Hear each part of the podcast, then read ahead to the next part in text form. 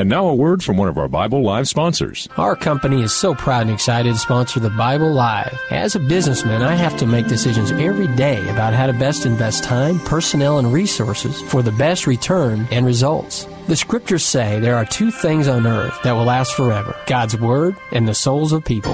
It's my hope that you, your family, your church, and perhaps even your business will pray about giving a tax deductible donation to the Bible Live at this time. Together, let's expand this historic broadcast of the scriptures to other cities across our nation. A sound investment for both time and eternity. You can donate by credit card at the Bible Live website, www.thebiblelive.com, or mail your check for the Bible Live to P.O. Box 18888. That's P.O. Box 18888, San Antonio, Texas 78218. Welcome to the Bible Live Quiz Hour.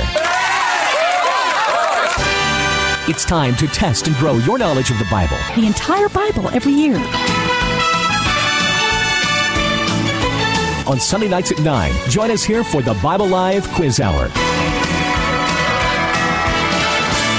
Soapy will ask questions from the Bible Live leaders. You call in with the correct answers, and you win. It's just that simple. So get out your Bible, put on your thinking cap, and hit that speed dial. Because here's the host of the Bible Live, your Apache Indian scout through the Book of Books, Soapy Dollar.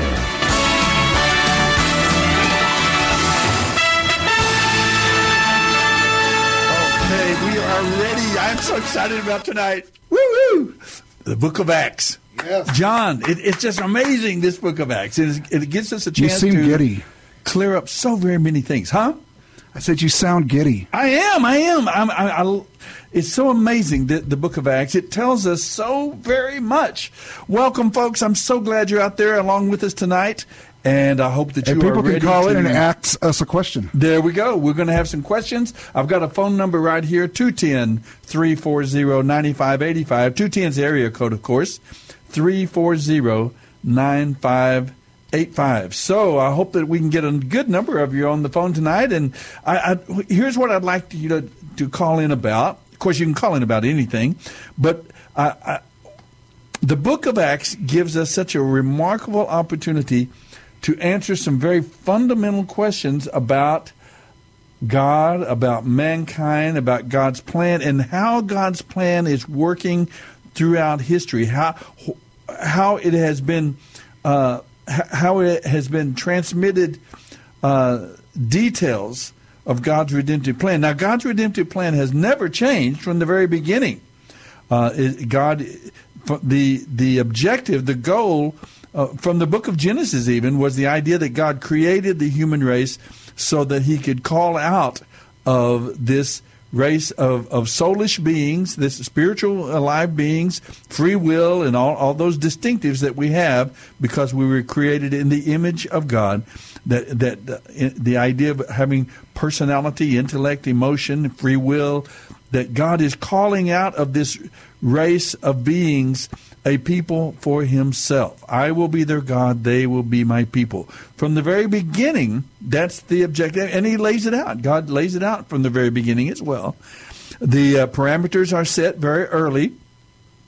Uh, we find out that that men and women are going to come into that relationship with God um, clearly through they're going to believe in God, they're going to desire God's reign, they're going to want God and want to know God and want to be right with God. Now, right from the beginning, from the book of Genesis, the whole human race began to break down along those lines, that dividing line, that great division. Uh, even Jesus here in in the uh, the Gospels, as I was reading through some uh, Gospels to this week, in fact, Jesus talks about how he himself is going to divide uh, brother from brother, uh, father from children. I mean, there it, it's it the human race. The fundamental def- division and distinction is those who are for God, with God, desiring God. Uh, and, and only God knows the hearts of, of, of, every individual, the heart of every person. But there are those who want God, desire God, long for God, and, and are willing to trust in God in, in, for His mercy and for His forgiveness. And that's the idea. Now, the the details of that redemptive plan were rolled out uh, progressively. The plan was there from the very beginning, and and and the means by which we access that relationship with God was always faith, always trust, always longing, desiring God.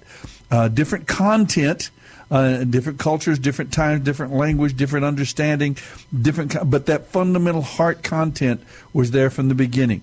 As God's redemptive plan is rolled out throughout history, more and more details, more and more light, more and more confirmation.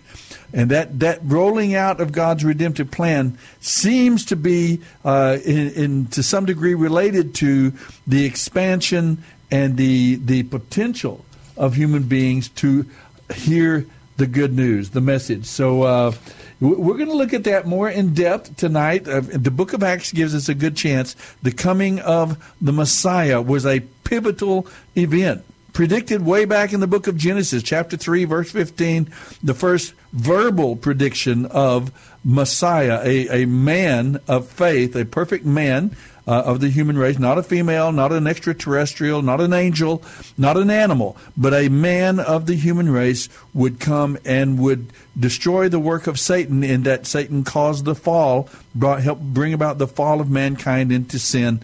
Uh, and, and so now this Messiah, this Redeemer, this Savior that we hear about all through the Old Testament is going to come and he's going to uh, crush the head of Satan, even as he himself is wounded. Uh, we are told in the heel, there in the book of Genesis, chapter three. So, as we go through the book of Acts now, I want to. Uh, I, even I, I mentioned this last week. There were a couple of things that I wanted to mention in depth and a little bit more clarity, but I want you to know that uh, if there's anything about this fascinating book of when when the redemptive plan finally took its final shape and its final expression uh, in the Messiah, in the Redeemer. Do you remember the opening verses of the book of the Hebrews? Let me go back to it just real quickly and read those opening verses and, and listen to what the, the writer of the book of Hebrews says. Um, oh, let me get it back over here. One more page turned over. And he says, Long ago, God spoke many times and in many ways to our ancestors through the prophets. And now, in these final days, ever since Jesus came, every, we are living in the final days, the end times. 2,000 years now of, of the end times. And now, in these final days, it says, He has spoken to us through His Son God promised everything to the Son as an inheritance, and through the Son, He created the universe. The Son, speaking of Jesus, the Messiah, the Redeemer, the Son radiates God's own glory and expresses the very character of God, and He sustains everything by the mighty power of His command. When he had cleansed us from our sins, he sat down in the place of honor at the right hand of the majestic God in heaven. This shows that the Son is far greater than the angels, just as the name of God gave him is greater than their names. Now, the rest of the book of Hebrews goes on to talk about the preeminence, the superiority of the Messiah to every other uh, being, to every other institution, to the temple, to the priesthood, to um, to the angels. Uh, he is superior. So this is the idea that just as sin entered the world in a very specific, concrete way, in time and in space, so the redemptive plan, although it was predicted and it could be trusted in early, all through the Hebrew scriptures, the redemptive plan itself uh, that Redeemer, that Savior, had to also take place in time and in space, in history. It, it just as it, the fall of man was was real, really happened in real time and space, and real time. The, the the redemptive plan also had to come to fruition in a given moment, a, a given time, and that's what we read about in the Gospels, and in particularly we look in the Book of Acts, this time of transition from the time of looking forward to the Messiah to the time now of seeing the Messiah and looking back about, upon his completed, finished work. There is, we are so blessed, my friends. We are so blessed and so privileged to live in this time, in this era, when the light, the full, we, we bask in the full bright light of the, uh, of the gospel, of the redemptive plan of God, of the Messiah. And Galatians chapter 4, verse 4 says, In the fullness of time, at just the right moment, God sent forth his son, born of a woman, like I said, a male, a, a human being, born under the law, as we know, predicted predictably and, and uh, prophetically, uh, as re- coming out of the, the lineage of Abraham, Isaac, and Jacob, this people group. Um, we know as Israel, which was, of course, the name of Jacob. Jacob's name was changed to Israel, and they're the children of Israel. It's not really a nation in a sense of a of an ethnic group. It's not an ethnicity. Uh, it's just the people that God chose, not because of their goodness and their greatness, but because of His grace. He chose to work and carry out use them in a strategic way to carry out this redemptive plan. And we talk about this covenant uh, that God made with Israel. Of course, on the one hand, it was an earthly covenant that God would keep them and guard them and preserve them if they would obey His laws and represent Him to the world around them, to Egypt, to to Assyria, to Nineveh, to Damascus, uh, the um, the Arameans, to the Babylonians, to the Persians, uh, to the Romans. Uh, all that that little piece of real estate, so strategically placed there, centuries before. Uh, God calling uh, Moses, uh, I'm sorry, Abraham out of the Ur of the Chaldees and calling him to go to this land that he was going to give to him, this strategic little piece of real estate that God chose there in the middle of the expanding, growing human race, and they guarded the truth. They were the guardians of the, the truth about the true and living God, uh, the God of Abraham, Isaac, and Jacob. Monotheistic little island in the midst of a polytheistic, idol- idolatrous, wicked world and culture around them, societies. They held down the fort. They didn't always do it perfectly or well, and they failed in many, many ways. But God said, if you'll do the, the measure that you'll do that, and guard my name and represent me, I will bless you and keep you and, and that's the earthly aspect of that covenant. Now, there was a spiritual aspect of that covenant that the, the spiritual, the people of God that would come as a result of that message and as a result of that, that news, that good news that was guarded and kept, that too was Israel. And there's an eternal part of the covenant that is kept through the, the Messiah himself, who was also promised to come through that Jewish nation and lineage. So it, it's it all comes to fruition. It all comes now to to clarity in the time of Jesus and in these years, the last half of the first century, when uh, this converted Jewish rabbi named Saul, this Pharisee of the Pharisees, uh, is converted miraculously powerfully and God uses him and the the apostles but he, he uses them to take this message the bright white hot light uh, word of God and the gospel the message the redemptive message of God to a hungry thirsty dark wicked world and it just spread like wildfire all across the Roman Empire. That's the time we look at in the book of Romans, and it's so fun to watch it and read about it and see it. Uh, and and uh, I I feel like in my own life. Uh, I've been able to live to a great extent that a little, you know, little Apache Indian boy, uh, born out of wedlock, passed around to 16 families before I was six years old, put into a home for homeless and delinquent boys, meeting the Lord at age eight at age eight, coming to know Christ in a powerful way and memorizing his scriptures and his word and growing up in the word with homeless and, and delinquent boys in, in a boys' home and a boys' ranch, uh, and then going on to college, uh, get a degree in mathematics and so on and so on. Meet my lovely special woman, uh, Suzanne, that God called us together to take this message. And we dreamed, we were just two little kids from West Texas little Amarillo. And uh, God has opened up the world for 50 years now. We've been able to take this message to countries all over planet Earth Mongolia, China, India, uh, Kazakhstan, Siberia, Russia, Moscow. Uh, oh, just I could just go on naming Ukraine, a nation after nation after nation that God has opened doors and allowed us to go and proclaim that simple but powerful message of God's love, of God's character, of man's sin, but of God's redemptive plan and his saving mercy. and, and thousands and thousands. Well, and it's just, I think it just makes me more and more excited to look back and see how it started back in the time uh, in that first century. And we are living now 2,000 years later, and the, the gospel is spread. You, did you know that there's not an unreached people group left in the world now? Just even 20 to 30 years ago, there was a great deal made about the 20, the 2040 uh, window. Uh, uh, there, there were so many people groups who had not even had a Christian witness. But the uh, evangelical, the Christian ministries and missionaries uh, began to coordinate with each other and, and work together.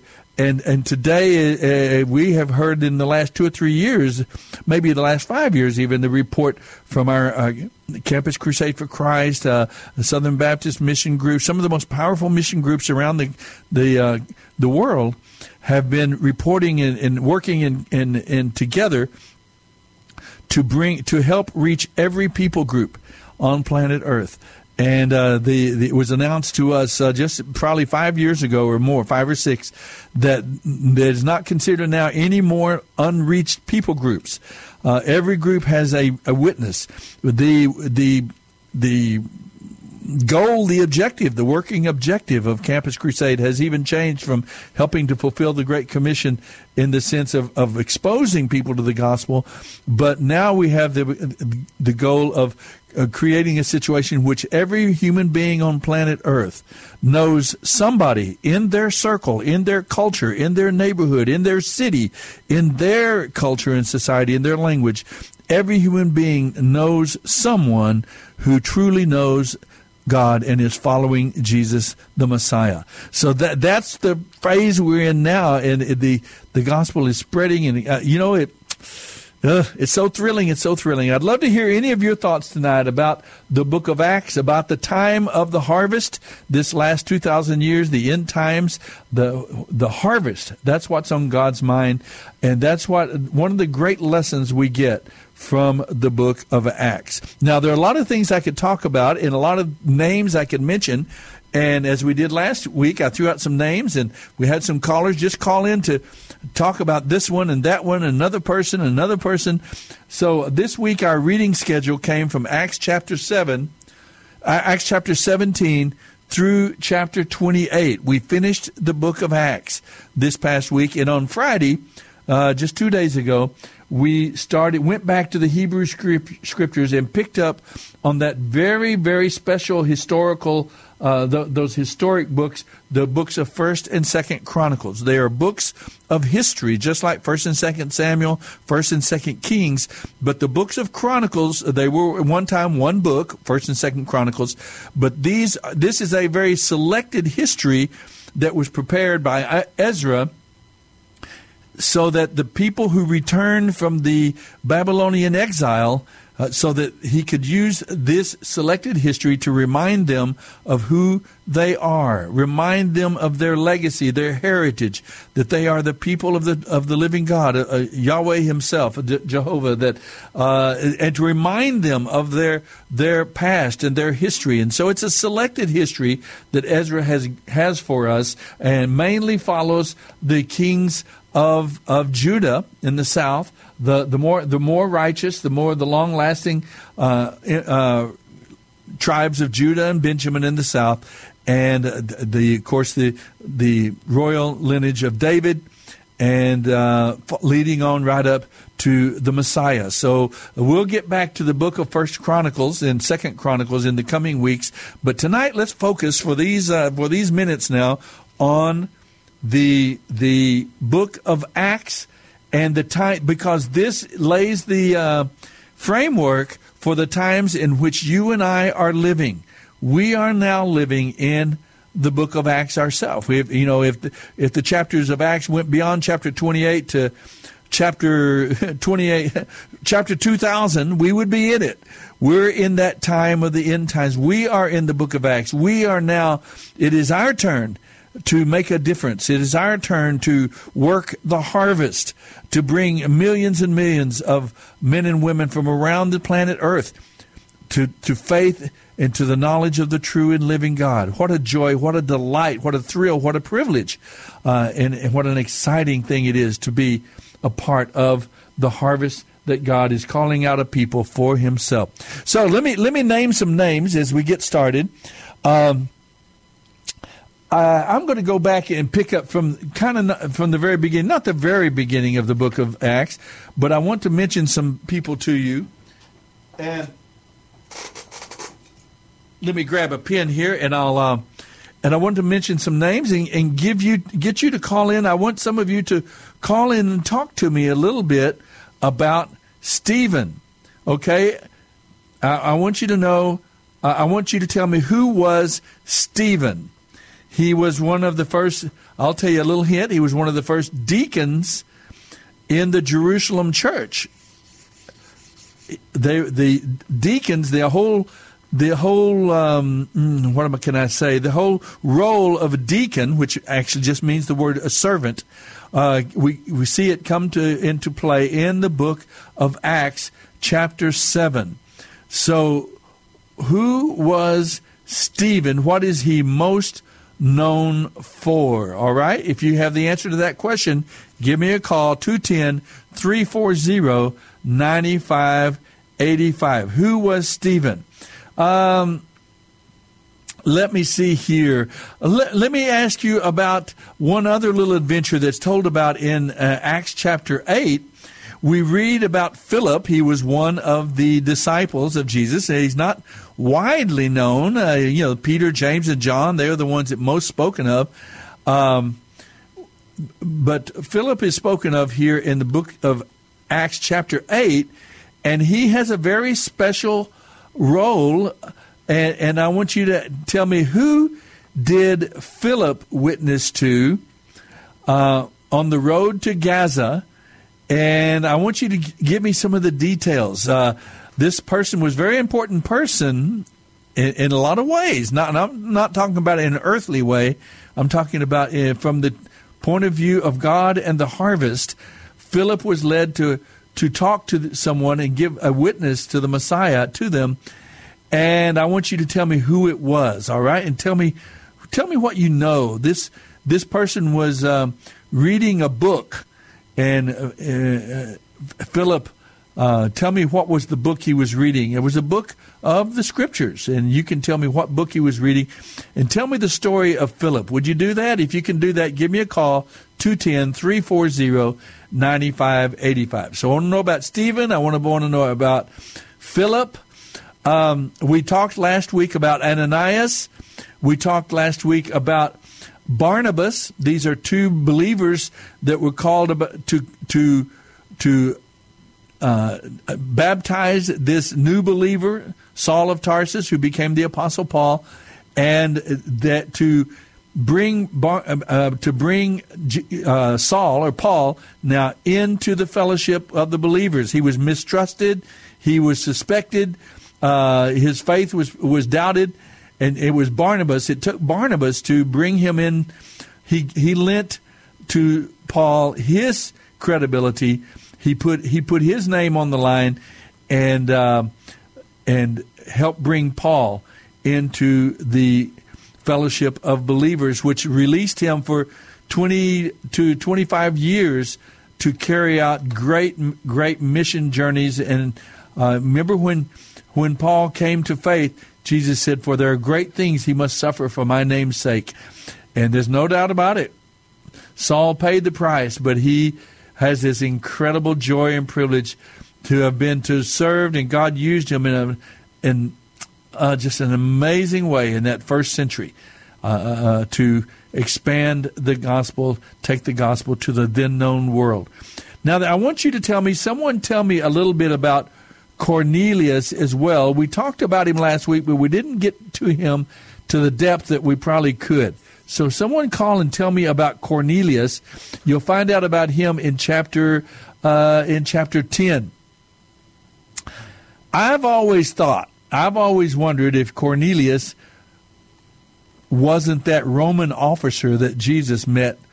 Remember when he said, I haven't found such faith in all of Israel. Remember that Roman officer that said, you know, come and heal my servant? And Jesus started to go with him. He said, no, you don't even have to come with me.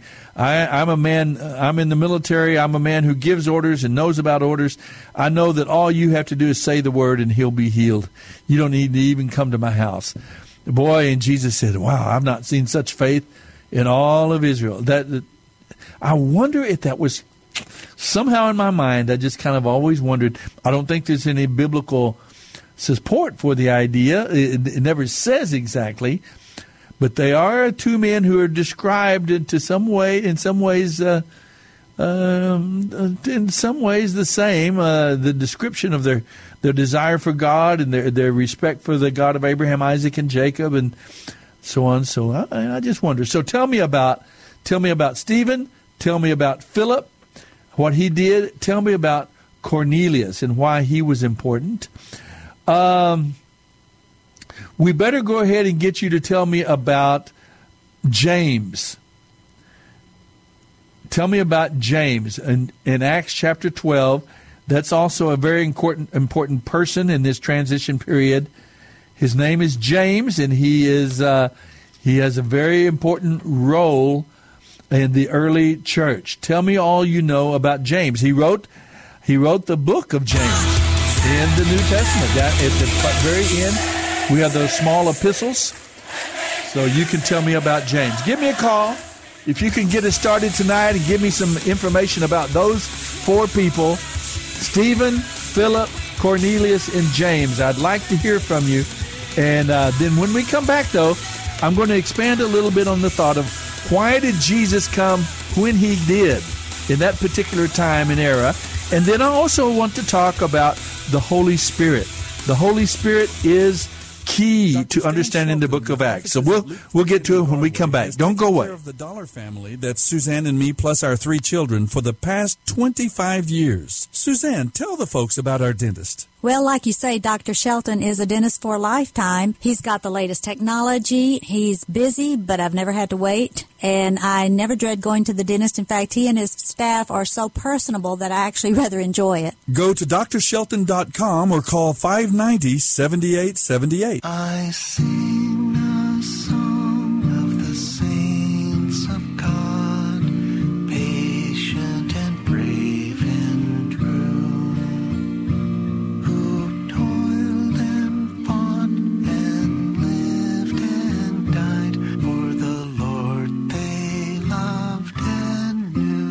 You're listening to the Bible Live with Soapy Dollar.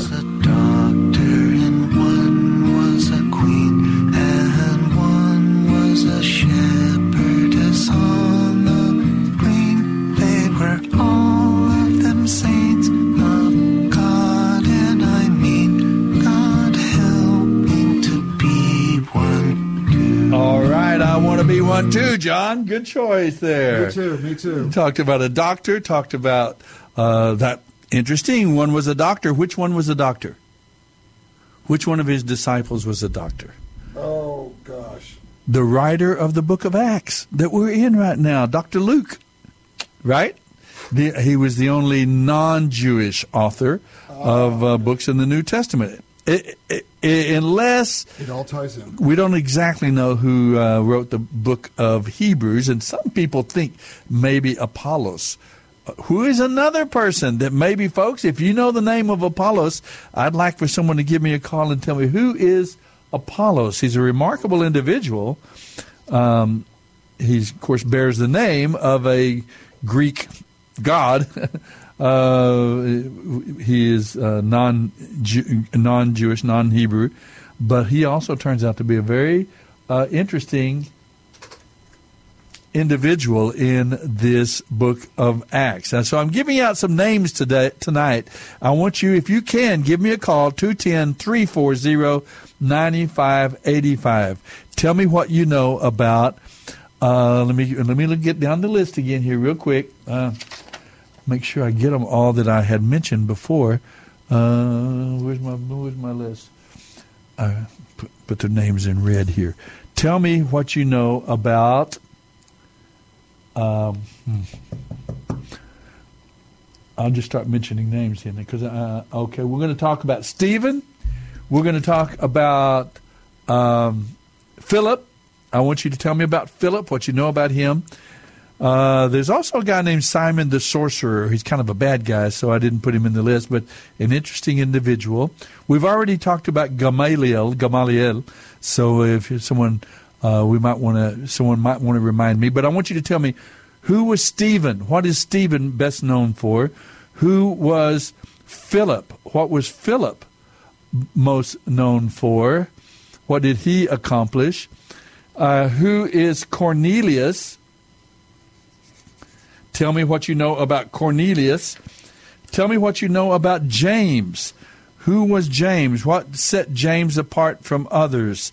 Why was he interesting and why was he important in the book of in the book of Acts? Particularly I would say in there was a very important decision made in Jerusalem.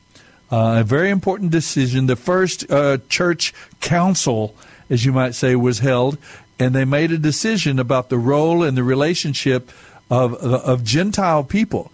So many hundreds, hundreds, thousands of, of Gentiles, non Jewish people were being swept into God's kingdom, coming by faith in, in Yeshua. They were coming into uh, the, the knowledge of the true and living God, the God of Abraham, Isaac, and Jacob. And so the, the Jewish believers had to make a decision well, what, what do these men and women have to do, these Gentile people? Uh, to what degree do they have to become Jewish uh, in the religious, uh, in terms of religious uh, ritual and re- religious procedures?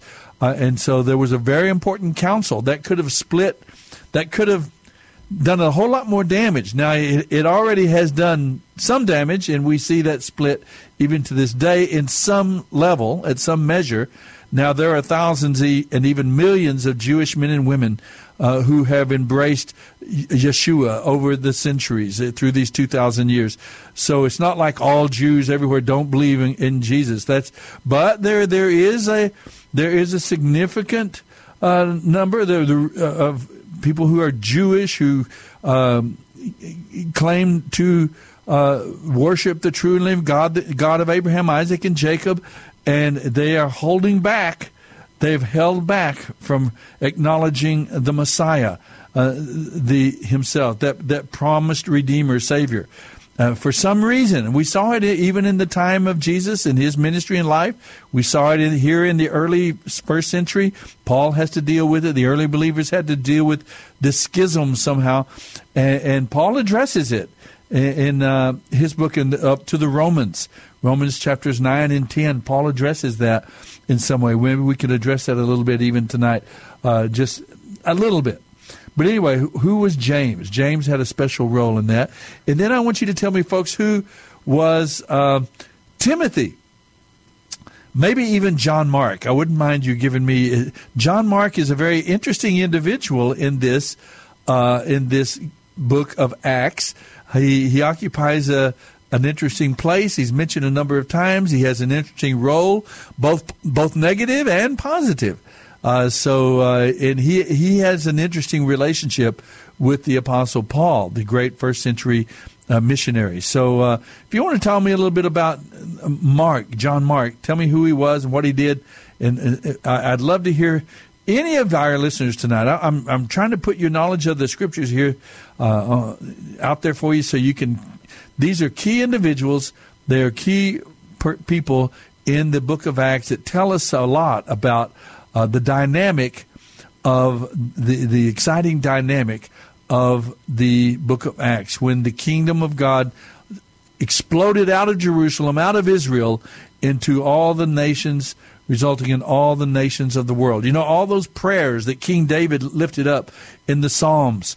You can almost listen up to, open up to any book of the Psalms, and it says, it talks about, Lord, uh, to all the nations, let all the nations worship you, let all the uh, the languages of the world, all the peoples of the world rejoice and worship you and know you. That was always throughout all the all of the uh, Hebrew and Greek scriptures, the Old and New Testaments. The the objective was always the whole world. It was never just one little people group, one little. Uh, God deals with people groups and individuals from different people groups, but it was never all about. It was always His objective to reach the whole world. That's why the the little verse John three sixteen is so powerful. God so loved the world that He gave His only begotten Son, that whoever would believe and trust in Him could come into a confident, secure relationship with God and experience His salvation. So that's the book of Acts. Now, let's get down to my questions. If I, I'm eager to get a phone call, we're both John and I just sitting here looking at that phone and waiting for a number to dial to light up. 210 340 9585. If you can tell me about any of these individuals, or maybe you just have a thought yourself about the book of Acts, about the times in which we're living. How, how do we understand this coronavirus? In the light of the principles of, that we learn in the book of Acts? What is going on? Is this all an accident? Is it just something that, oh no, it's happening? God's up in heaven just sort of wringing his hands and going, oh, what am I going to do now? Oh, how do these things fit into what is the, the spiritual priority? What, what is God up to? What's on his mind?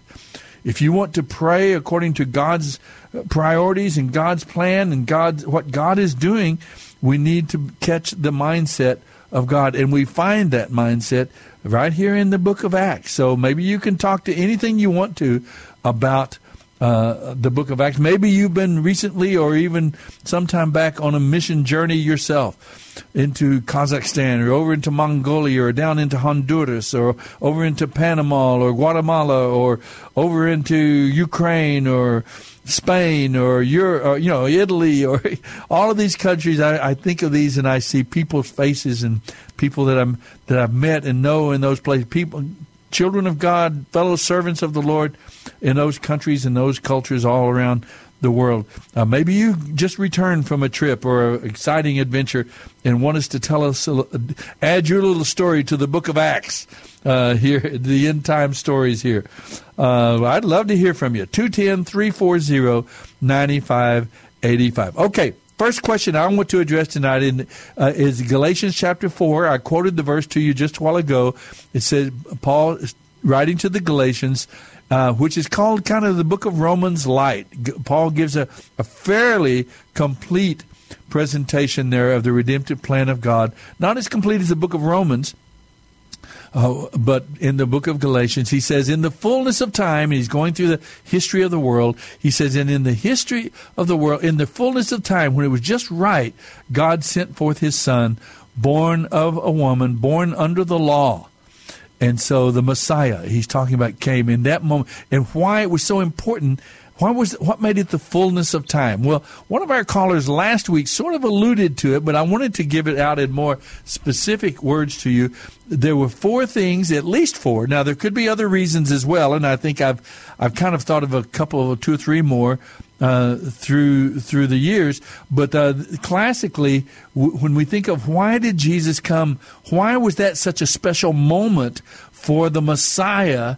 to come into the world and for the message of redemption to become so much more complete, so much more compelling, and so much uh, uh, uh ready to, to be. Uh, to be spread like wildfire. I keep using that term, uh, like a virus. Okay, let's put it like that. The the gospel spread like a virus, all a good virus, all around the planet Earth. Well, what what made that time so special? Well, there are four things that are classically are thought about that, that why Jesus came when he did, and, and, and you can actually imagine them if you just read the book of Acts. You see all of them at work. First, there was what they call Pax Romana, the Roman peace. The Romans were a militaristic um, culture and society. They ruled by a force of arms, and they conquered the then known world. The, the Roman Empire covered the, all of the then known world, and there was a there was relative peace. Uh, relative peace and safety. There were um, there were Roman soldiers all everywhere, uh, and we see that in the during the lifetime of Jesus. Uh, we talked about Cornelius. Uh, we talked the others. Uh, uh, the Roman power was exerted and spread all over the world, and there was a there was a relative peace within the context of their their dictatorial control. There was a relative peace and stability. and it's called the the Pax Romana, and that enabled uh, the that enabled Paul to take the gospel to these different cities and cultures, and uh, several times he was actually rescued. Um, in his endeavors in spreading the gospel, he was rescued, he was protected and defended by Roman soldiers, especially when it was told, when it was finally realized that that Paul was indeed uh, a Roman citizen. That that surprised some people. I, I remember when Paul was in Philippi in, in, chapter 16 of the book of Acts. He was in Philippi and they were going to uh, beat them, uh, but then they found out. Paul says, "Is it legal to to beat a Roman citizen?" And the guy said, "Whoa, are you? I didn't know you were a Roman citizen." And and uh, they backed off. And and so we see Paul several times was delivered from harm and rescued by Roman power. The Pax Romana was one of the dynamic, one of the aspects that caused the time to be ripe for the coming of the Messiah and the spreading of the gospel. Secondly, there were uh, another factor to do with the Roman Empire was that the Romans built roads. These Roman roads all over the empire. Now, they all led to Rome, and that's how Paul ultimately arrived in Rome. But the, the Pax Romana defended the, the safety to travel on the roads and on, the Mediterranean, on, the ocean as well. And so these Roman roads, they're called iters, I T E R S. And when I lived a number of years in Europe, Belgium and Spain, we traveled all across Europe doing ministry. It was part of a music, uh, a musical evangelistic team that my wife and I were part of for three years. And we traveled and gave concerts and sang to tens of thousands, hundreds of thousands of of uh, European young people and students, college students, and so on. And we would find all across Europe these iters, uh, I T E R S. They, these Roman roads have lasted 2,000 years, some of them. The city of Zaragoza, Spain, where we lived, uh, our, the last home uh, the, where we lived there for three years in Spain, uh, Zaragoza uh, means city of Caesar. And uh, there are, there's the uh, the gate, there's the Roman roads, the, the, same cobblestone roads that were built 2,000 years ago. You can see them and walk on them there in the city of Caesar in Zaragoza. So the Roman roads were another factor that, that allowed the gospel to spread down those roads and across those seaways to with the message of the Savior, the message of Jesus the Christ. And that brings us, the word Christ brings us to the third factor. We have the Pax Romana, the Roman roads.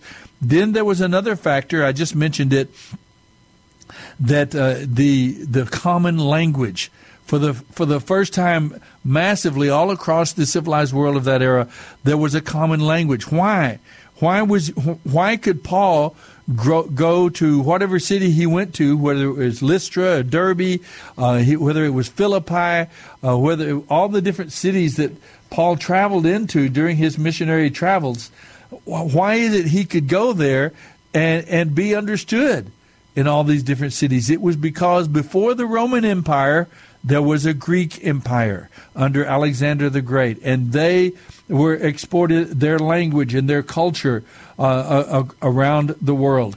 And so, uh, people around the world, the, the, the great economic language of the times was Greek the Greek language, just kind of like English today. When you go to China, when you go to Mongolia, you'll find, I remember in, in my times and travels, how eager people were everywhere to learn English. And they, they would come to our concerts and they would come to talk to us because they were wanting to know English. And, uh, uh, because the, the, the, commercial language of the world, to, to some degree, to a great degree, is the English language. Well, the same thing was true with Greek. And so, uh, so we have the Greek language, the lingua, the lingua franca, the common language that Paul could speak and Paul could take and communicate with people the gospel message to people all, everywhere he went across the Roman Empire. So you have the Pax Romana, you have the Roman roads, you have the lingua franca. God has put together all of this in his time and his way. He has brought together these these aspects, these realities to create this perfect moment for the gospel to to take uh, root and to spread around the world. Finally, the number four reason, and this is a very, very interesting one, is the presence, the existence of Jewish synagogues all around uh, these cities, all across the Roman Empire. Wherever Paul went, the first place he went to in, in that city, most cases, uh, sometimes he went to jail first, but uh, the first place he usually went to was the synagogue. Why? These were little potted plants just sitting there waiting for the seed of the gospel to be put in them. Because you understand the gospel of Jesus Christ is a is an outworking of the the Hebrew revelation. It's an outworking of the the the covenant of God in Genesis and Exodus and Leviticus, and Numbers and Deuteronomy, and Joshua, Judges, Ruth, and Samuel and Kings, and uh, it, the, the the the Messiah is the outworking of we we worship the the same God, uh, God of Abraham, Isaac, and Jacob. The same we read the same scriptures and revere and uh, and the word the, the laws of God, and and uh, we uh, the, we revere and listen to the great prophets of God and the message of God, and we believe in the, the Jewish Messiah, the Jewish Redeemer Savior that God sent. And so this was all mystery, mysterious to to the Gentile world. They didn't know necessarily about this as it was locked up in Israel. But when in 586, when Babylon was destroyed by King Nebuchadnezzar and the people of Israel were scattered throughout the empire, that was the beginning of they they many of them fled for safety and for survival to cities across the empire and they lived there and they learned the language and they learned the cultural cues but they kept their faith in the God of Abraham Isaac and Jacob. Many did and they formed since there was no temple any longer they formed synagogues schools to educate their youth and their, their, their people and to continue to remind their people of their heritage, their legacy of faith, how God had, had worked with them and through them and, and kept them and preserved them. So you have the, the God of Abraham, Isaac, and Jacob. You have the understanding of the Messiah, the Redeemer, just sitting there waiting for the news and and, God, and along comes Apostle Paul and James and Philip and and these other uh, Peter, and they come and they drop the little seed of the gospel first and foremost in those synagogues because there the people were ready to receive it. Uh, not all but there were enough of them ready to receive it and believe it and with rejoicing and excitement. And then they had the language they had the culture they had the ability to go to their neighbors where they had lived for hundreds of years in those societies in those cultures and they could go to them and share the message.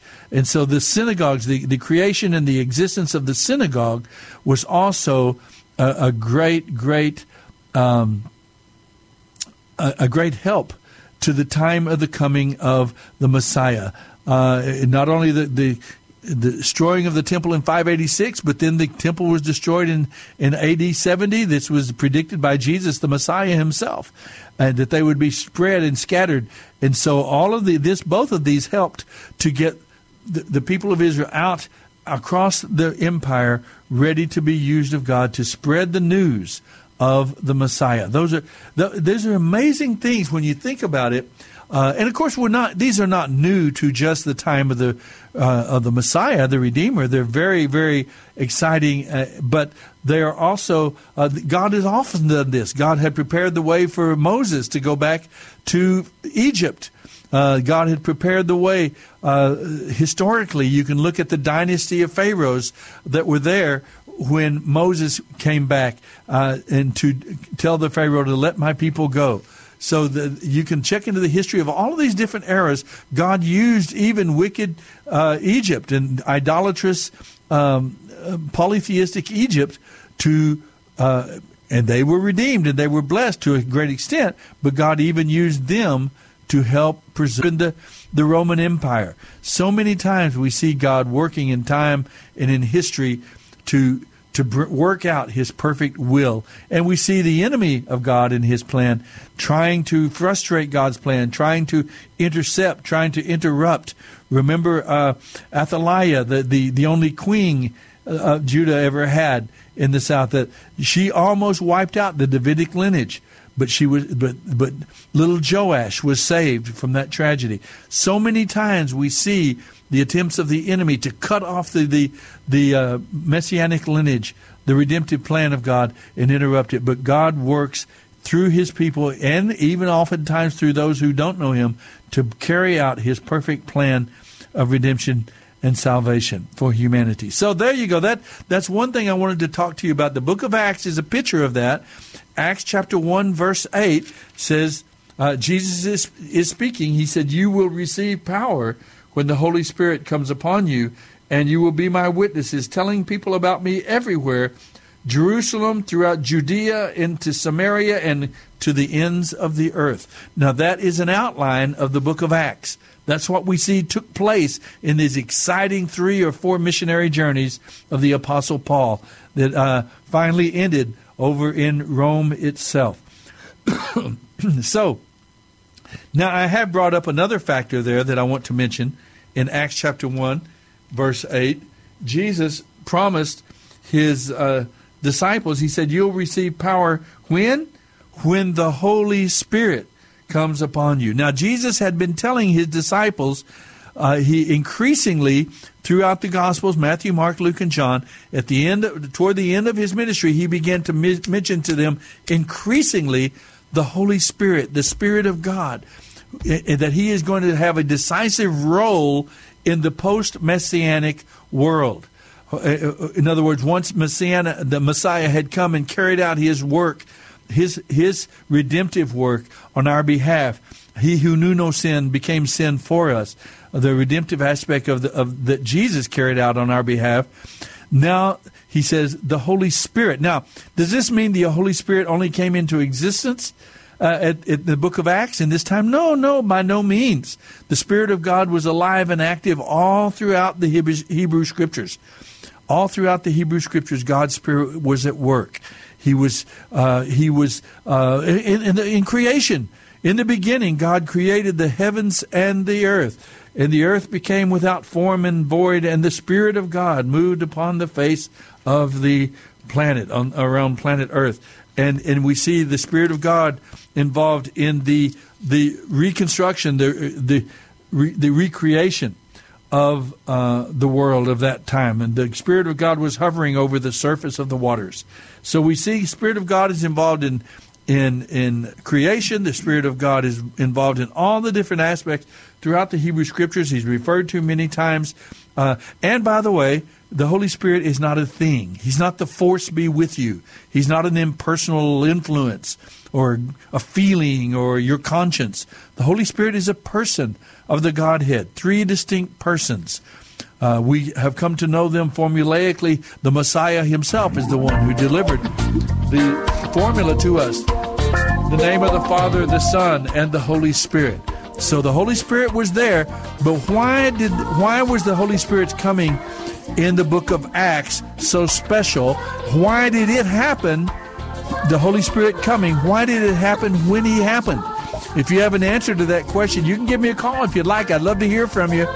210 340 9585. We'll talk about why the Holy Spirit came, when He came, and uh, what He is doing today in our lives. Don't go away. We'll be right back for more of the Bible Live.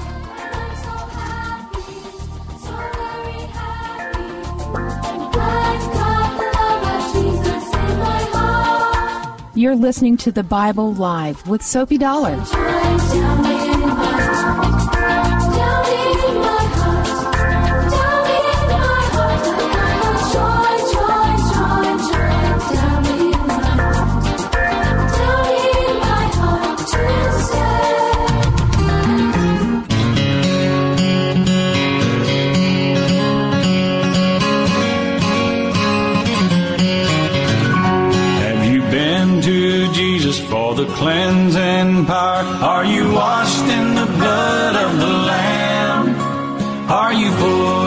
Trusting in His grace this hour?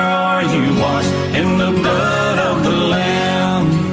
Are you washed This is the Bible Live with Soapy Dollar. in the soul cleansing blood of the Lamb? Are your garments spotless? Are they white as snow? Are you washed in the blood of the Lamb? All right, we are back. That was really nice. I like that. Alan Jackson. Alan Jackson, that's right. I can't believe it. I did not know that. But you know, a lot of those country singers in particular, they have a background in faith. They have Go- gospel roots. gospel kind of roots. Yeah, yeah, they Coming do. out of the church and everything. It's always good to hear. It truly is. Truly is. There's some. There's some people out there who know the Lord and you they hear a lot it of those, out. like some of the country people, a lot of the R and B people. You hear that they got their start like singing in the church choir, things like that. Oh yeah, oh yeah, yeah. And then there's Denzel, and then there's uh, what's the guy who was in uh, uh, something of the Gar- Galaxy? Uh, Guardians of the Galaxy. Yeah, what's the uh, actor that played the lead in that? Chris Pratt. Yeah, Chris Pratt uh, evidently has got faith somehow in his background. Did you hear him at the uh, Oscars? You know, we need more God in this world, not less. Right, right. No, no, Uh, I've, got you. That's kind of interesting. You know, No, uh, you were asking me the other day after we heard that, that little Richard had died, and you were Uh-huh. wondering, you know, about his background. And I saw, I found a video. It was labeled like his last interview or something. Uh-huh. But he's talking to a crowd of people in, in a in a you know a professional setting, Uh-huh. and he's giving his testimony. Wow. I mean, it's really it's really Yeah. powerful. Yeah. I tell you, folks, you- if you have eyes to see and ears to hear, God is at work in our times. You know, it's not all bleak and dark and sad and, and terrible.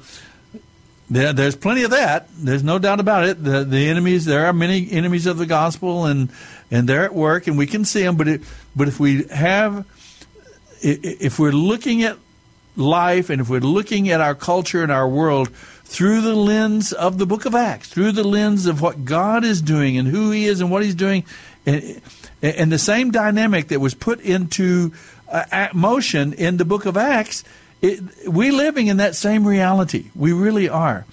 And uh, I- John, John and I were talking a little bit about that. How most I've had the awesome privilege just of my background and my experience in life that is that has kept me in the flow and in the white white hot the heat of and the light of this moment of what God is doing. That's been my whole life experience. But I know lots of laymen and women and board operators at radio programs and, and construction workers and, and business owners and who live in that same reality, who are excited. You hear me tonight and you're going, wow, Soapy's got it. He- That's right. I, I have that same excitement. Uh, uh, and I, I am interpreting our times as well through that grid, the grid of who God is and what He's doing, carrying out His plan, because someday it'll come to an end. The time of the Gentiles, as Paul calls it, will be ended.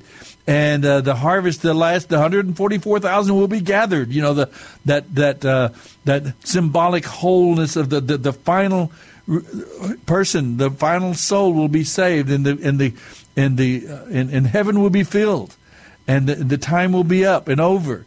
And I remember, no. uh, oh, him, uh, what will you do? It's been on my mind this week. What you gonna do if you wait too late to get your heart right with God? Do you remember that one? Uh, what's his name? Um, uh, it won't be long. I somebody have to give me uh, the black musician that wrote all these wonderful songs, but uh, it'll come to me in a little bit. Boy, it, uh, but someday it'll all be over. But we're this is our time to make a difference. Now, let's go and talk about this Holy Spirit that Jesus spoke about. Um, it- it- all the way back in the book of Genesis and, and so on, uh, we see the Holy Spirit at work. Jesus told us about God the Father, God the Son, the Spirit. There are now this is a central truth that if you're going to understand the Scriptures, uh, the Hebrew Scriptures or the New Testament, you really need to understand this idea, this reality of the triune nature of our God. That God, in the very at the very essence of the Godhead, there is relationship, there is personhood, uh, there there is God. God in Himself, God Himself is a social being. There are three distinct persons. One God, one true and living God. We're not wrong to think of God as as the three as one God, but there are three distinct personages.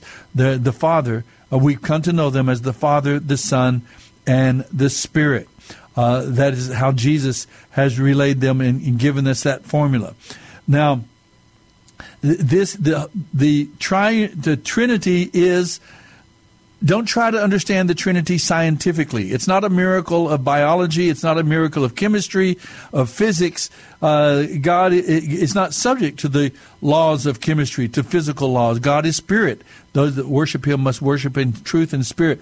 But God is a person. God is has personality. He has three distinct persons in the Godhead, uh, and they are they are three distinct. The Father is not the Son. The Son is not the Father. The Son is not the Spirit. The Spirit is not the, the Son. Uh, very clearly, we see that in, in the New Testament, particularly, uh, there's the distinction is raised, and Jesus makes it clear that there are three distinct personages, three distinct persons. They're not impersonal forces. Each one of them is always addressed with personal pronouns and with personal characteristics and attributes, as well as all of them have all the attributes of deity omniscience, omnipotence, eternal nature, holiness, righteousness, justice, um, all know you know everything. All the attributes of deity are shared by these three uh, three persons of the Godhead.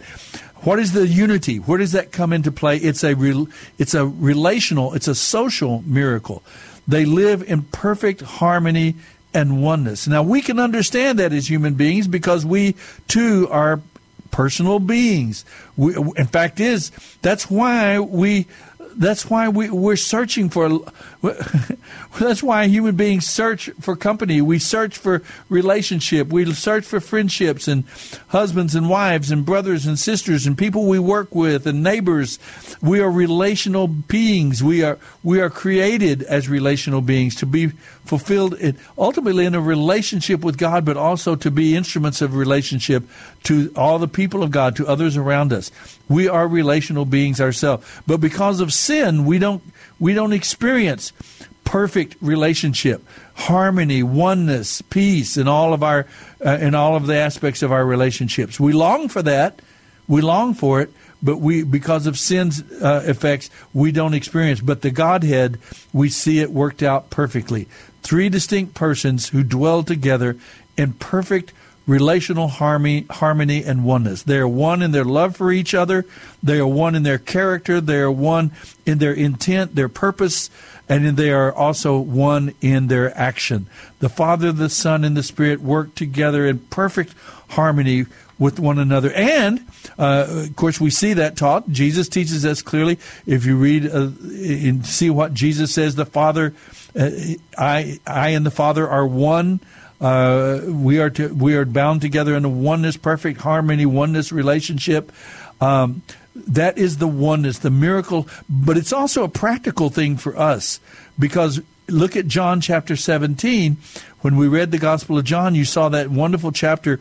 It's called the high priestly prayer of Jesus.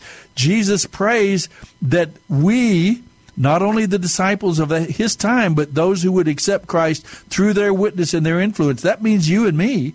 That all of God's people, that we too would be brought into that oneness, harmonious relationship that, that uh, within the Godhead. He said, "May bring them into that same love relationship, Father, that you and I have returned, I have enjoyed from eternity past." So that's part of God's plan is not only to redeem us and bring us individually into that oneness, harmony relationship with God Himself, with the Father, the Son, and the Spirit, but we are being brought into that oneness, harmonious relationship with God and with all the people of God. That's what heaven is going to be all about when we lived in, when we dwelled together in the society of the people of God, with our God, and in harmony and in oneness with all of the people of God. What uh, we can only imagine, as as was made popular in that in that song, we can only imagine how glorious, how wonderful that will be when we dwell in that harmonious relationship. But right now, why did the Holy Spirit come in a different way now? Throughout the Old Testament, the Holy Spirit came upon individuals uh, for a particular moment, uh, for a particular battle, for a particular project, for a particular message that He would have them deliver, a prophet or a king. The Holy Spirit would come upon individuals. Uh, there were two. the first person that was said to be filled with the Holy Spirit with that same language in the Old Testament was one of the one of the fellows who was uh, he was one of the construction uh, uh, managers for the building of uh, uh, for the building of the tabernacle. those, and for the later for the building of the temple. We, I think some of the uh, some of them were said to be filled with the Holy Spirit. The one who, the rebuilding of the tabernacle, if I remember correctly, was the first one to be said to be filled with the Holy Spirit. To be filled with the Spirit means to be controlled and empowered by the Holy Spirit. To be consciously, intentionally controlled, empowered by God's Spirit. That's that's where we live today in, in the Holy Spirit. But now, in the Old Testament, the Holy Spirit came upon individuals for a given time of service, but then he would also leave and depart from them. That's what happened to King Saul. The Holy he the Holy Spirit came upon him and, enabled him and get, granting him potential, but then because of his faith, his faithlessness, his disobedience, the Holy Spirit uh, it said departed from him. And and even King David later prayed, Lord, take not your Holy Spirit from me. And, and so the Holy Spirit came upon individuals. But now, Jesus is predicting a time. He said, The Holy Spirit is with you and shall be in you. When, he says, when, when I finish my work, the Holy Spirit is going to have a new relationship with God's people. He is going to come to permanently indwell and to permanently escort every believer to glory. He's not going to come upon us and abandon us. He stays with us. He will never abandon us and leave us.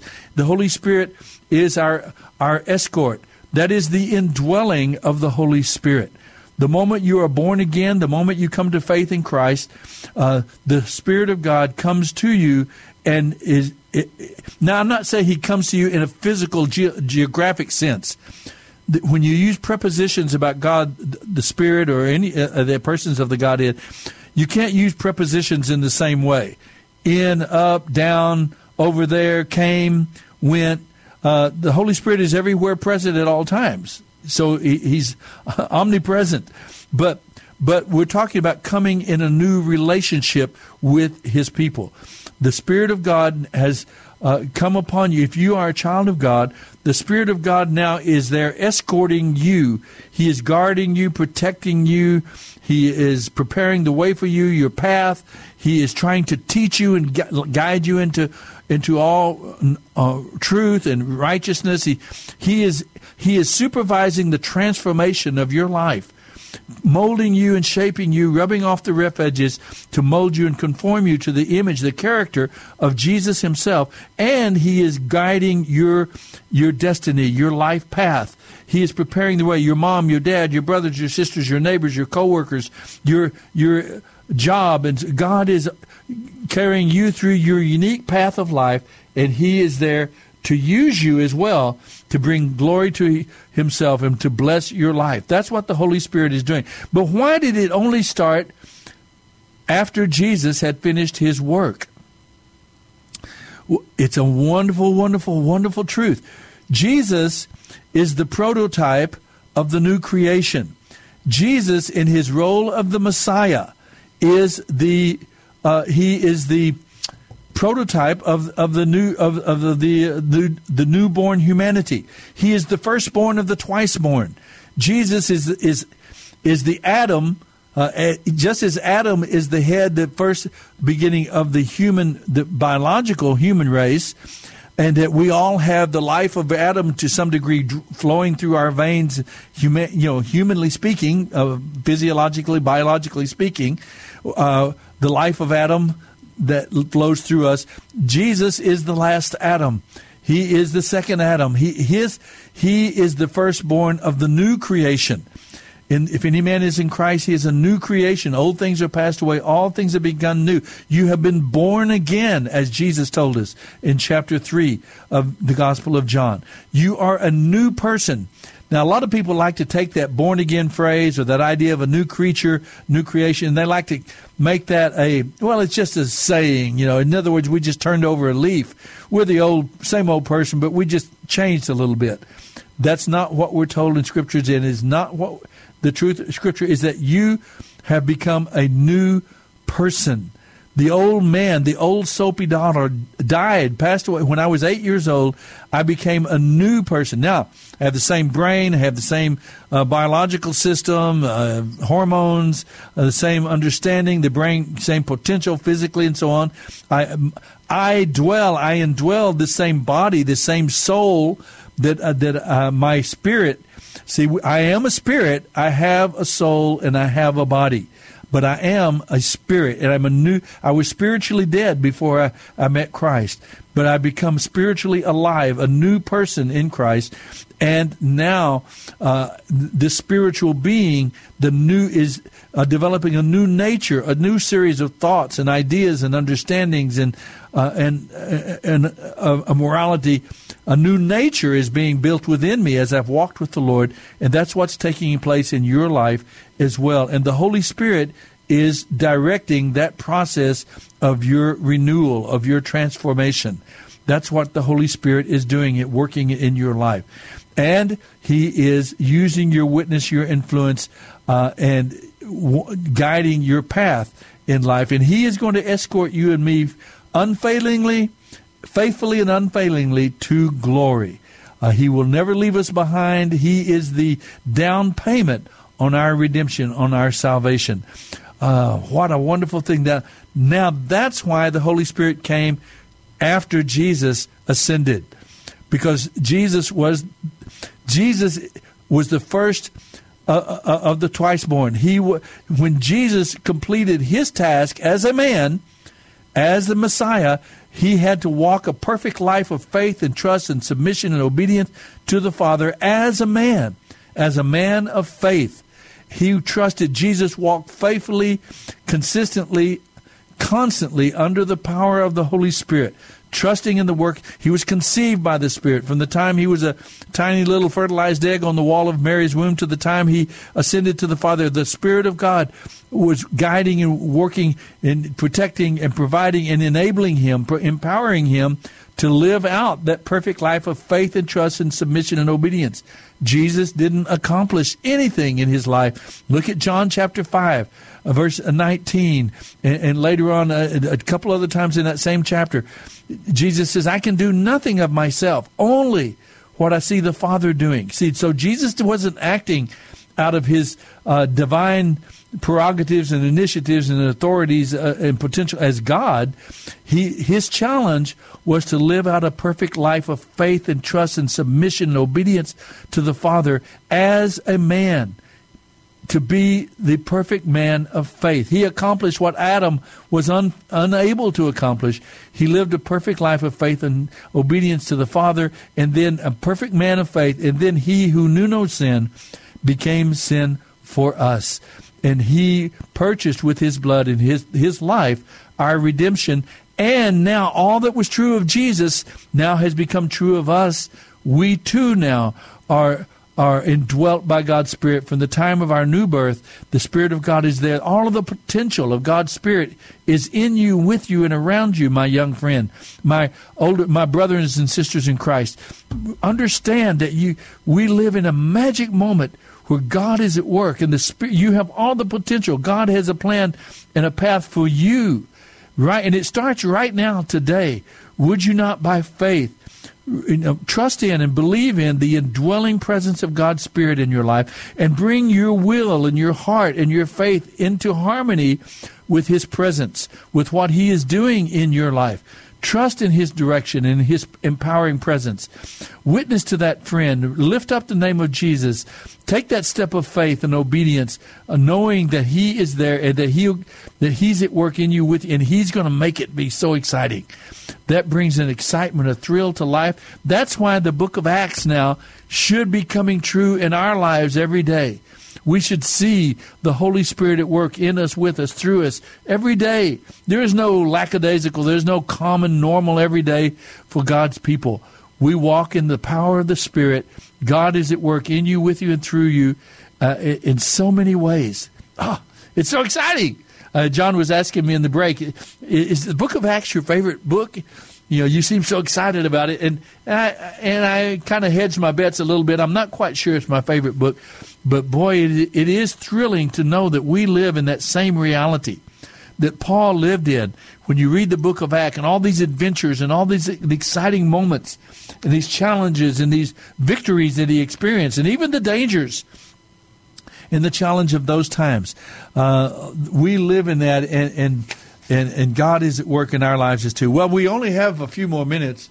uh, let me let me take some minutes. No one is called tonight, so I'm going to I'm going to tell about some of these people really quickly. Stephen was the first deacon. Uh, one of the first, uh, I think it was seven deacons in the Jerusalem church. They, in other words, the, the, the, the apostles needed to be free to prepare messages and sermons and teach the people, and so they needed others that would be able to take care of the widows and the and the orphans and take care of the needy people in the congregation and and, and just be servants. And so they appointed seven deacons, and Stephen was one of them. And he was also a godly, evidently very solid, clear understanding of, of God's redemptive plan. And he became the first Christian martyr. Uh, uh, it was it was Saul himself who presided at the pers- at the persecution and the the execution, stoning to death of Stephen, the first Christian martyr in uh, Acts chapter seven. Interesting detail there. Um, Stephen preaches this incredible message, but then it says they stone him to death, and he's dying, and he looks up and he says, "I see." Jesus. I see the Savior. I see Jesus standing at the right hand of the Father. That's the only time Jesus is referred to uh, after his ascension. In all the other places, he is seated at the right hand of the Father. And, and Stephen, the first Christian martyr, uh, makes me cry when I think of it. Jesus stood to receive. Isn't that a wonderful thought? Jesus stood to receive the first Christian martyr into his presence. What a what a wonderful thing that was. Uh, anyway, it's a little detail of that story of Stephen. And then you have Philip. Philip was one of the uh, the apostles, but he was taken. It says by the the Spirit. The Spirit of God took him uh, onto a road to Gaza, and, and he met an Ethiopian uh, uh, from down in the south of Israel. Uh, a, uh, probably a, a, black man, as we would say today, different racially, but he met this Ethiopian eunuch who was uh, obviously in Israel, in Jerusalem, worshiping God. He was a convert to to Judaism, and he's reading the book of Isaiah, chapter fifty three, about the suffering Messiah, the suffering Savior. And he says, I don't understand this. The Messiah is supposed to be a conquering king and so on and so on. He didn't say those words, but he, he's confused about Isaiah 53. And Philip goes up to him and said, Do you under, what's that you're reading? And he shows him the, the scroll and he says, Do you understand? He said, No, I need someone to help me. And so uh, Philip explained to him how the Messiah had to suffer, was to suffer before reigning as uh, as victorious victorious king. And, and uh, he, then he told him about Yeshua. He told him about the Messiah.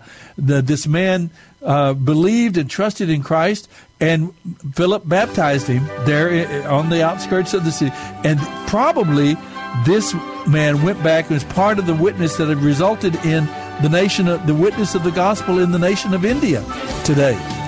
They honor the fact that Philip was the one who began the people of God, the Church of God in India.